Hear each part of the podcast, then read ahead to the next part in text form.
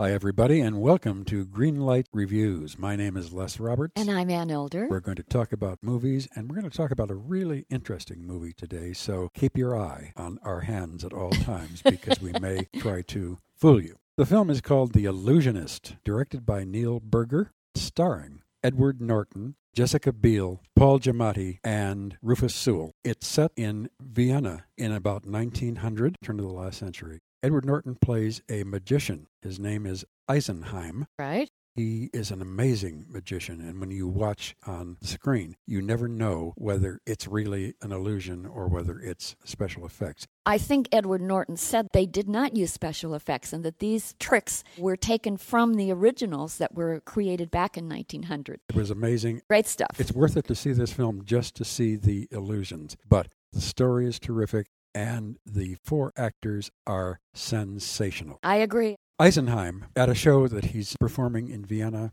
the crown prince enters with his fiancee. Eisenheim looks up and he sees her and he realizes they were childhood sweethearts. He hasn't seen her in 15 years. He's astonished to see that she's with the crown prince. But of course, she is a duchess and he was the son of a carpenter. So they never could get together back then. Now they're back in Vienna, and he realizes that he is still very, very smitten with her. The prince, of course, doesn't like him. He doesn't like him from the very beginning. Prince is a very autocratic and cruel man. And he has a police inspector who does his bidding. That is played by Paul Giamatti. Paul Giamatti is told to find out about this Eisenheim and get rid of him. This is the story, and it's fantastic. Now, Edward Norton is one of the best young actors around. He's great. But I got to tell you, Paul Giamatti just stole this film right away from him. He is so good. No sleight of hand there. He just took the movie right away from him, huh? Well, he was very, very quiet. Mm. He never got hysterical. He never got to be this driven cop.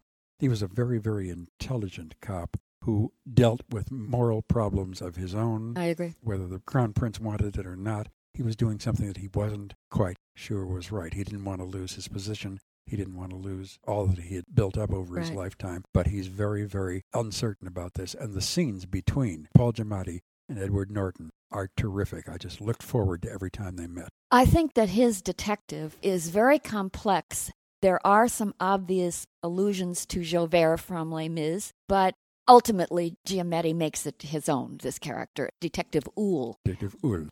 What I liked about Giamatti's character is that he's a zealot for the truth, but he is conflicted because he does have these desires for his own notoriety, if you want to call it that, or having a grander lifestyle, which the prince offers him if he will play along with the prince and get rid of this nuisance of an illusionist. I think the prince doesn't like Norton Eisenheim because he's threatened by him. I believe that he wants to get him out of the country, not only because his sweetheart seems to have an attraction to him, but also because the townspeople are crazy about the illusionist and he doesn't like to have that power slipping away from him. So there are a lot of interesting concepts in this film.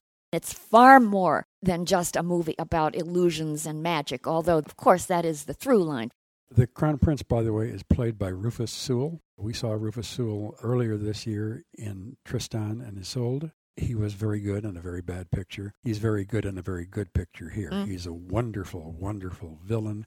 He's very autocratic looking, and there's a wonderful scene where he first meets Eisenheim, the illusionist, and he's talking about, Are you going to fool us some more? And Eisenheim says, Possibly I can make you disappear, which was a wonderful, wonderful line and sets up the whole movie. Well, it does. Also, of course, it's a love story. Jessica Biel, we have seen her on television a lot, mostly on Hmm. the show Seventh Heaven. She plays the Duchess. She's very, very good. She's very elegant looking. But the film is basically the three way relationship between the three men. It really, really worked for me. The writing in this film, it was efficient, it was sophisticated, and I thought it was very elegant. Isn't it wonderful, Les, to go to a movie and not hear any word bombs being tossed around Absolutely carelessly? not. What a pleasure. You feel classy, you feel good, you feel that you're watching professionals doing their job so well that you can't tell how hard they're working. I agree. These actors are just wonderful.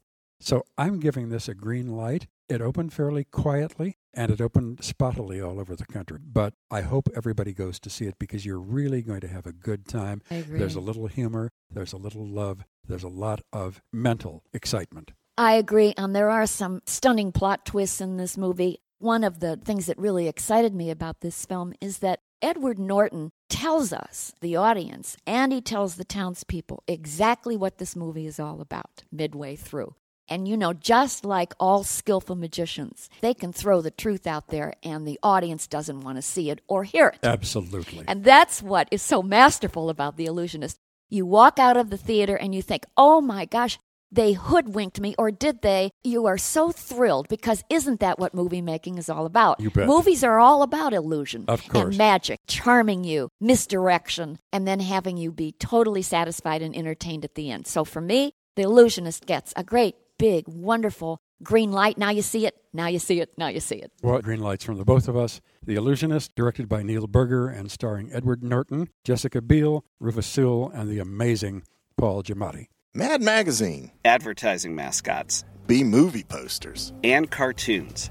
Oh, yeah, can't forget cartoons. If you get the funky connection that ties these pop culture gems together, you'll dig two designers walk into a bar.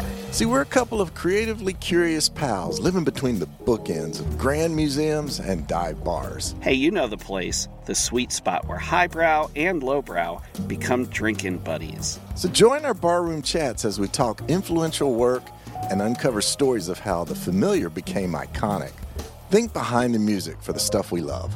Check out our website at two designerswalkintoabar.com. And listen wherever you get your podcasts or visit evergreenpodcasts.com.